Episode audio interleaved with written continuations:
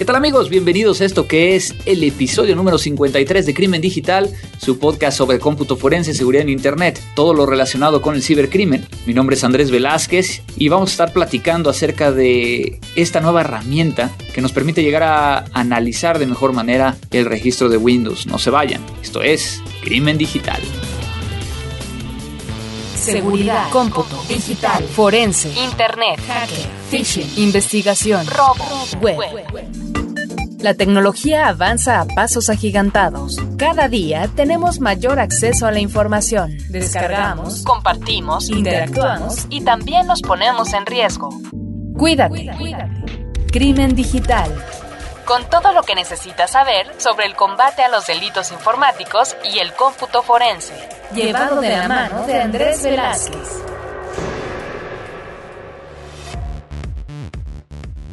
Amigos, estamos de vuelta en un nuevo episodio, que ahora nos tardamos un poquito menos, pero que también requirió de, mucho tiempo de estar haciendo ciertas partes de la edición, debido a que, como lo verán más adelante, en este episodio tenemos traducción, porque nuestro invitado nos va a platicar en inglés. Pero bueno, quiero agradecerles a todos ustedes, quiero saber que me siguen escuchando. Sé que algunos todavía no saben que ya volvimos, el tema es de que cambiamos nuestro feed de iTunes y eso hizo que de alguna u otra manera algunos no estén recibiendo las actualizaciones. Entonces, si ustedes saben de otras personas que sean podescuchas de, de este podcast, pues avísenles que cambiamos del feed de iTunes y que se suscriban al nuevo feed, así como pueden llegar a entrar a la nueva página crimendigital.com donde podrán llegar a encontrar la información. Pues efectivamente veo que algunos ya de los que siempre nos están escuchando están regresando a esta página, a crimendigital.com para dar sus comentarios. Muchas gracias a Colmoto, a Héctor Mosh, a Rodolfo Ceseña, a Yohor, Sparky, Gina Alejandra Gómez, Vivis Méndez, Roberto Cerón, Guillermo, Jorge Imues, Anthony, Saúl Bustamante y Jim Bauli. Muchas gracias por darnos sus comentarios vía la página. A todos aquellos que nos escribieron a nuestro Twitter, que es arroba crimen digital, que también, por ejemplo, por acá, de Car, que nos nos escucha y nos está siguiendo desde hace tiempo. Y bueno, muchos otros que estuvieron al pendiente de, este cambio y que qué bueno que, nos sigan escuchando. Recuerden que mi Twitter personal es arroba cibercrimen y que también nos pueden llegar a enviar correos electrónicos a contacto arroba crimendigital.com donde ahora no recibí tantos. No sé si es porque no lo estoy recibiendo y entonces tengo que colgar al social media manager para que me ayude con esa parte y que sepamos que sí lo estamos recibiendo o porque no me están escribiendo. Entonces, échenme un, mail para saber que están ahí. Pues bueno, vamos a continuar con esta parte. Recuerden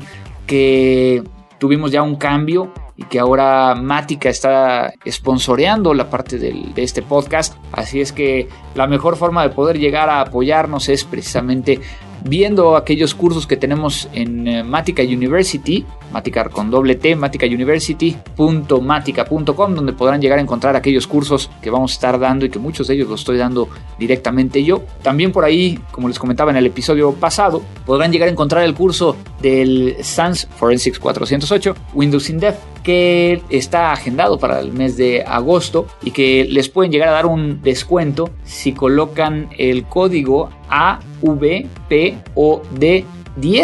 10 10 con número, es Alfa Víctor Papa Oscar Delta 10 para que les hagan un descuento para aquellos que se inscriban y es una forma de, de apoyar este podcast. Pues vámonos con lo nuevo. Lo nuevo.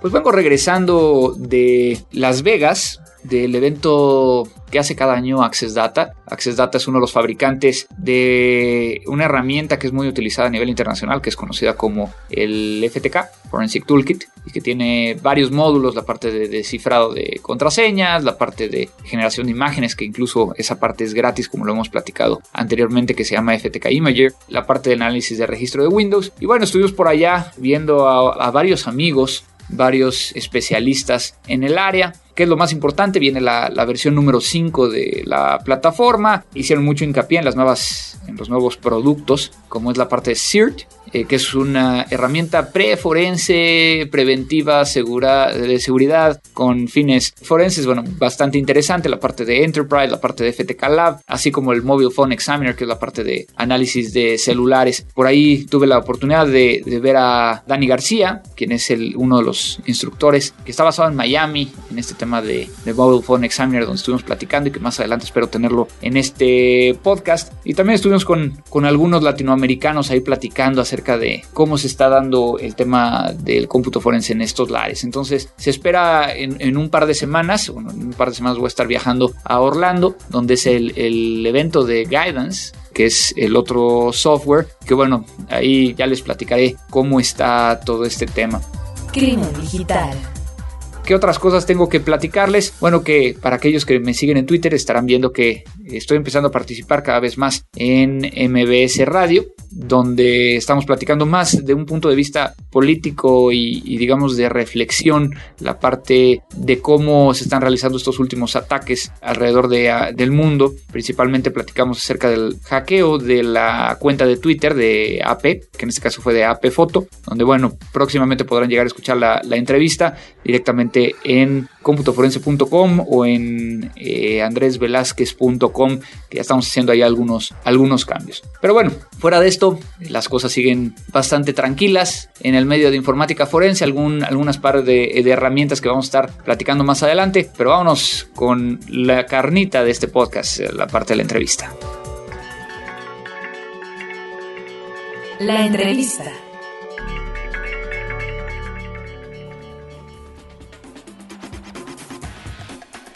Mark, muchas gracias por estar aquí en Crimen Digital. Como sabes, este es un podcast hecho en español, así que ¿quiere decir algo en español? Hola. ¿Ese es todo tu español? That's it. Eso es todo. Bueno. lo demás no lo puedo decir. Ok, entiendo, conozco algunas palabras de esas también. Pero bueno, Mark, muchas gracias por estar aquí. Este es un honor para mí, para todos los que nos escuchan. Mark no solo es un especialista forense digital, un examinador forense, muy conocido en Estados Unidos, sino también es un gran amigo. De hecho, tuve la oportunidad de, trabajar con él y también estuvimos juntos acá en México en una siguiente ocasión, ¿no? Sí, de hecho, he estado ya tres veces en la Ciudad de México. De hecho, una, una cuando trabajamos juntos.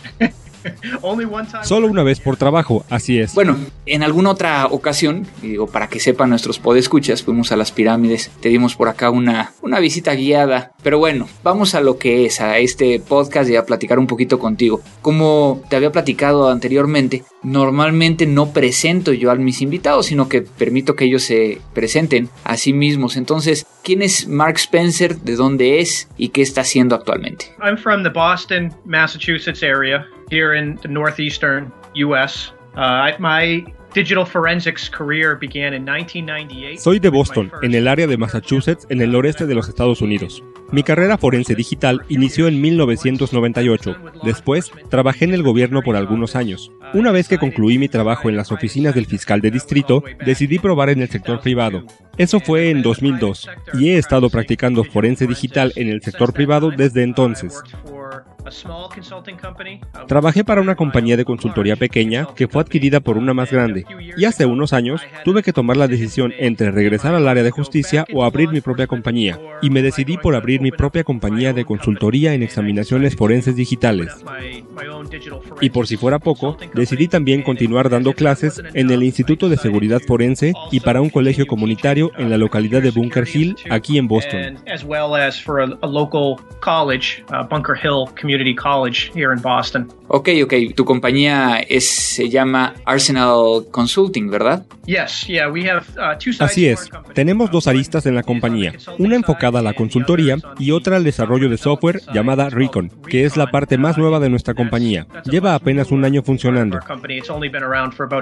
Qué bueno que, que platicas de esta parte de la herramienta, porque es muy interesante. Hemos hemos platicado acerca de la herramienta, hemos hecho uso de esta herramienta con algunos ejemplos y estamos tratando de, obtener más información de, Internet Y yo creo que nos da un panorama muy grande de lo que originalmente no estábamos pudiendo llegar a recuperar del, del registro, o que sí lo podemos llegar a hacer, pero de una forma automatizado. ¿Cómo hiciste o cómo iniciaste con esta idea de crear Register Recon? Uh, well, I think the most basic rationale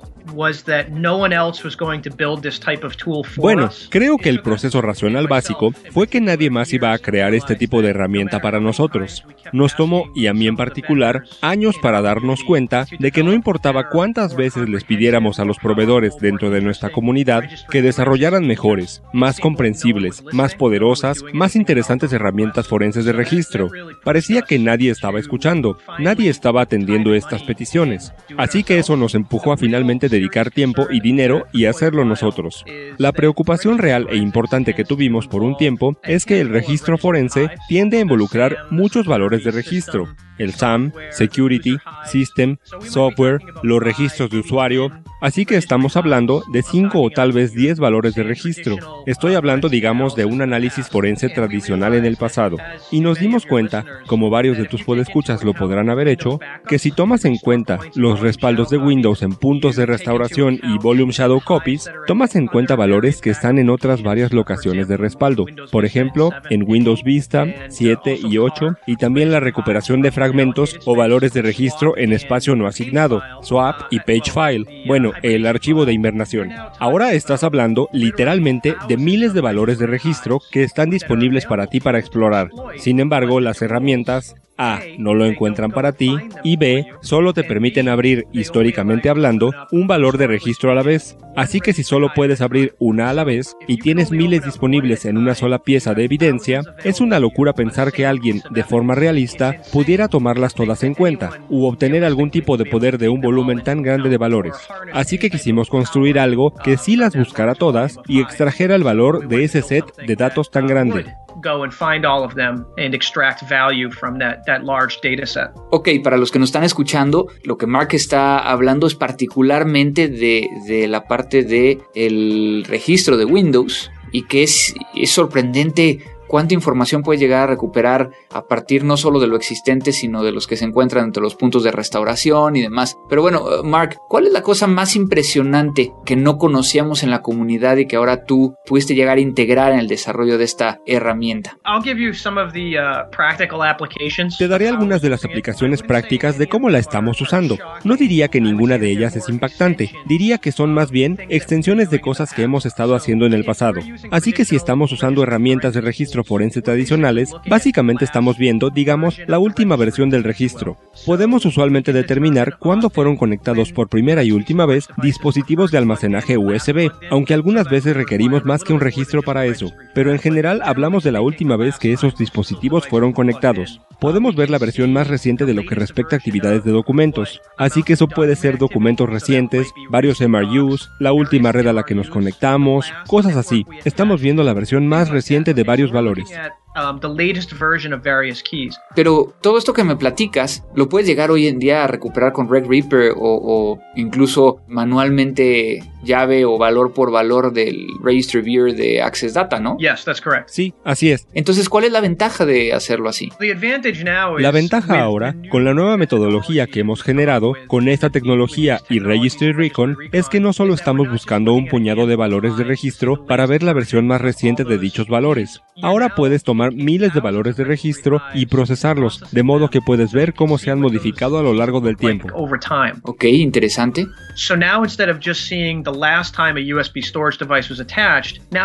Así que ahora, en vez de ver solamente la última vez que un dispositivo de almacenaje USB fue conectado, vas a ver conexiones interinas a lo largo del tiempo.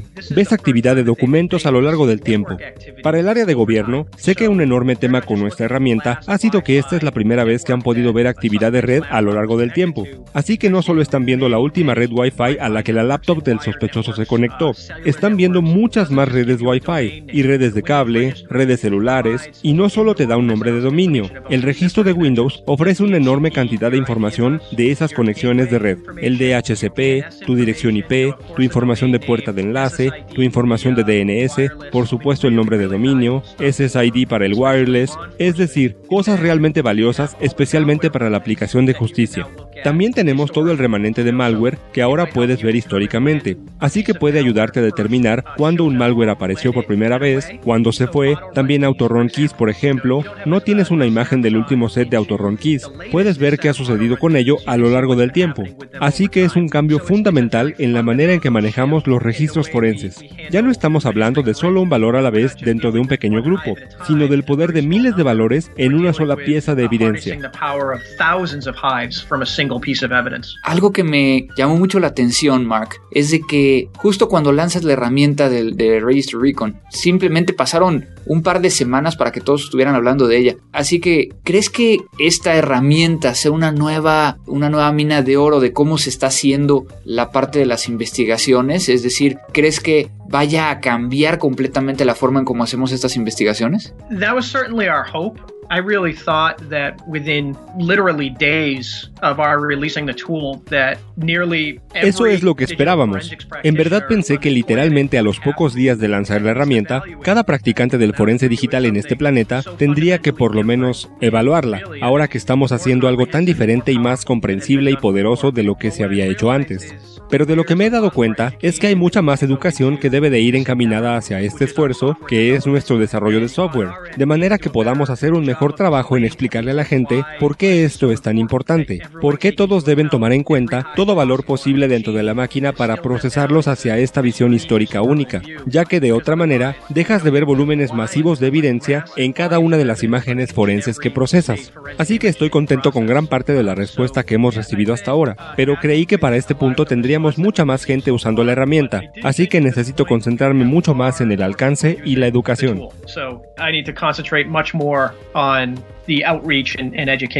Pues qué interesante, creo que con esto nos das una, una idea mucho más clara de lo que hace la herramienta. Pero bueno, ¿qué sigue? A final de cuentas, estamos viendo, y esto es algo que a mí me ha tocado ver a través del tiempo, que la, la parte de la comunidad dentro del área de cómputo forense está cambiando de lo normal es decir, tengo que utilizar FTK o Encase y procesar todo, a poder llegar a obtener valores de registro, probablemente información o reconstruir eh, lo que conocemos como estos artefactos de Skype, de Gmail, de Facebook, cosas que no llevan tanto tiempo y que de alguna manera nos permitan llegar a ser un perfil. Esto es algo que, que, cambiará en un futuro. ¿Qué piensas? Porque al final de cuentas hay otro asunto y es de que empezamos a tener muchas herramientas para hacer análisis. Okay, so I, I, don't disagree. I think this is just the nature of the type of work we do that in some ways the Unix mentality Ok, sí, estoy de acuerdo. Creo que es solo la naturaleza del tipo de trabajo que hacemos, que de alguna manera aplica la mentalidad Unix, que es herramientas individuales para hacer cosas particulares muy bien, en vez de herramientas que pretenden hacer todo de forma mediocre.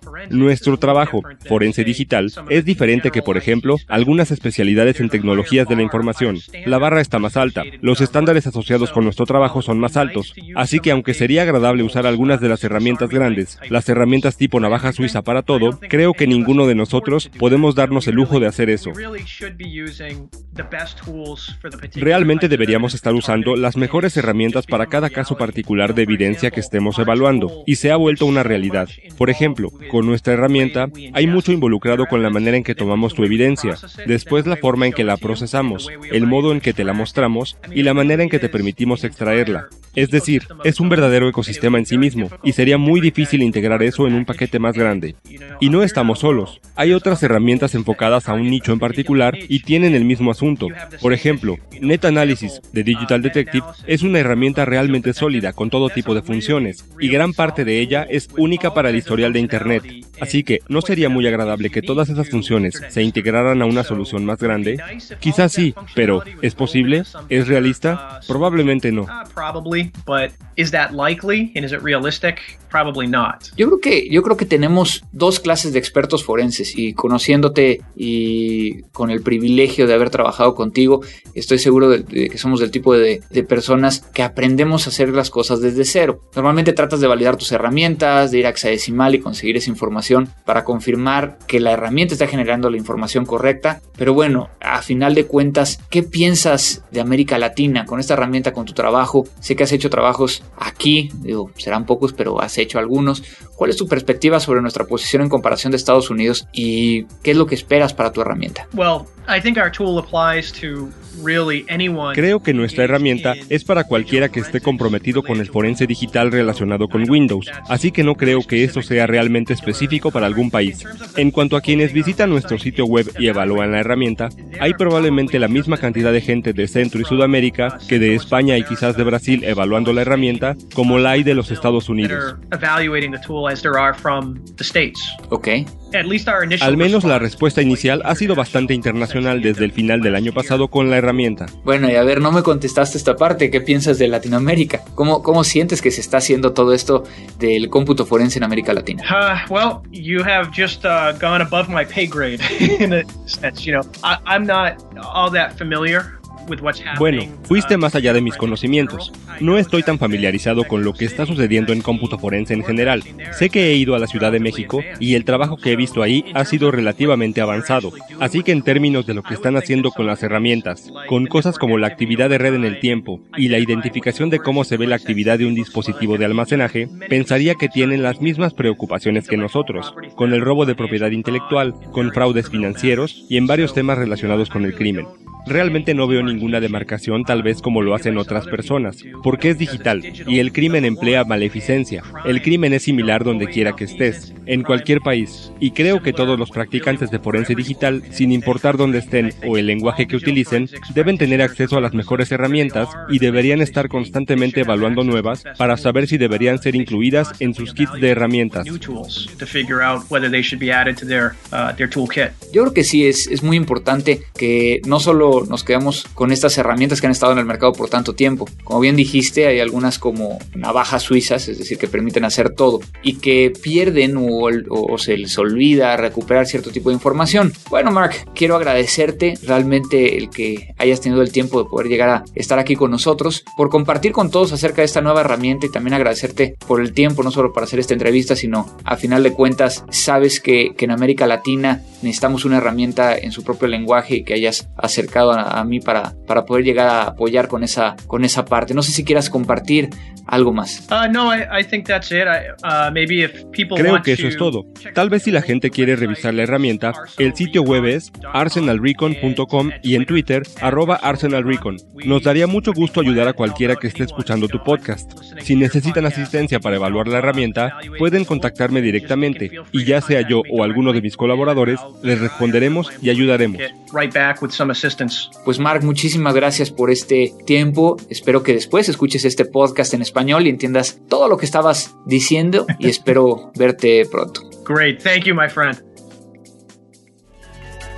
Descarga todos nuestros episodios en www.crimendigital.com o suscríbete vía iTunes.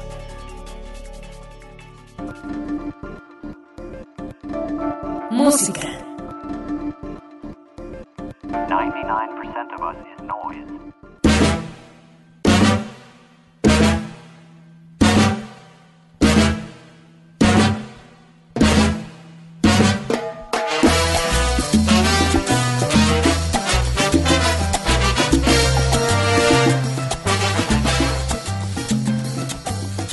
Y ahora estamos escuchando la orquesta La 33, una orquesta de salsa urbana fundada en Bogotá en el año 2002 por los hermanos Sergio y Santiago Mejía, como en días cuando el reggaetón no paraba de sonar. Su nombre proviene de la calle donde tienen su estudio de ensayos y estamos escuchando Pantera Mambo con La 33.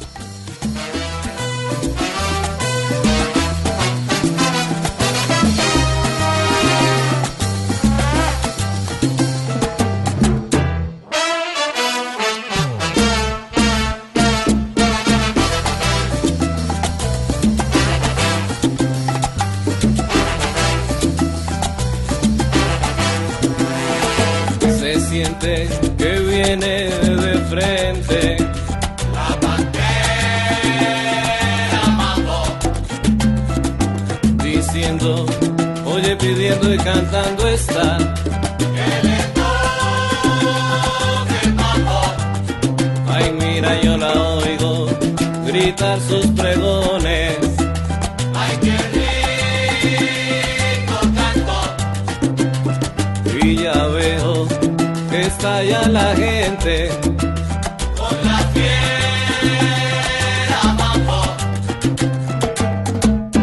Y aquí viene la pantera con el mambo muy sabroso y rico para bailar.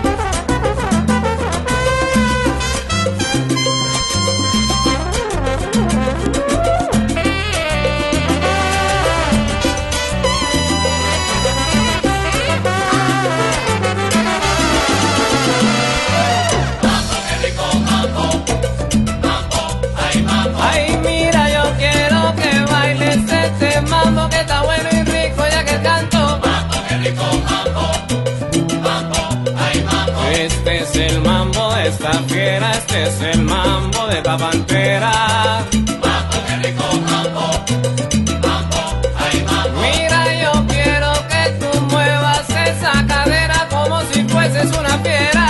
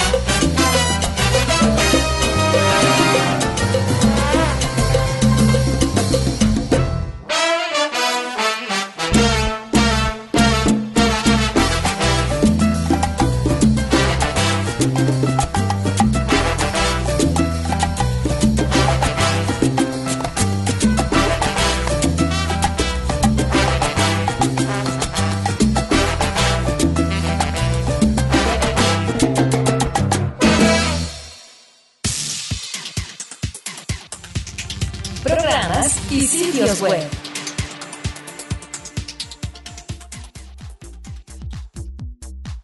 Para parte de las recomendaciones tenemos, y quiero agradecer a Andrés Ortiz, allá hasta Durango, México, aquí mi tocayo, nos envió unas recomendaciones muy interesantes que quiero compartir con todos ustedes. Es un sitio que se llama Coursera, gente Quizá algunos de ustedes ya lo habrán escuchado, que Coursera lo que hace es buscar cursos que sean en línea, eh, documentarlos y permitir que la gente pueda llegar a asistir a ellos vía en línea. Y precisamente nos mandó dos de ellos, uno en particular que es de seis semanas que es la parte del software malicioso y su economía en el underground, que a final de cuentas hay dos lados de cada historia de Lorenzo Caballaro. Entonces, ese es uno de los cursos que, que se encuentra aquí, que Lorenzo Caballaro es el programa internacional de la Universidad de Londres y también de criptografía eh, criptografía número uno, eh, esto dado por Dan Bone de la Universidad de Stanford, entonces que también es de seis semanas donde pueden llegar a tomar este curso. Cree mejor que aprender en línea estos cursos que incluso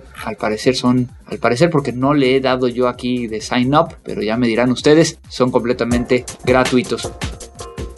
Síguenos en Twitter en arroba crimen digital o búscanos en facebook.com diagonal crimen digital.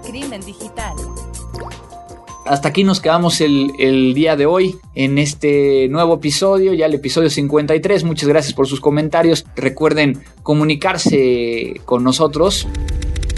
Ponte en contacto con Andrés Velázquez en arroba cibercrimen o en andrés arroba crimendigital.com.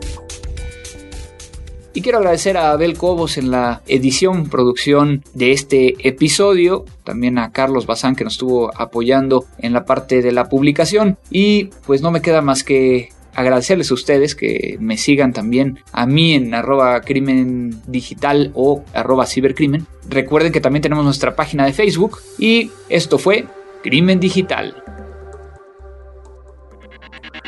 La tecnología avanza más y más cada día. Pero ahora ya estás preparado. La mejor información sobre cómputo forense y seguridad informática solo aquí en www.crimendigital.com. Te esperamos en nuestra siguiente emisión. Siguiente emisión.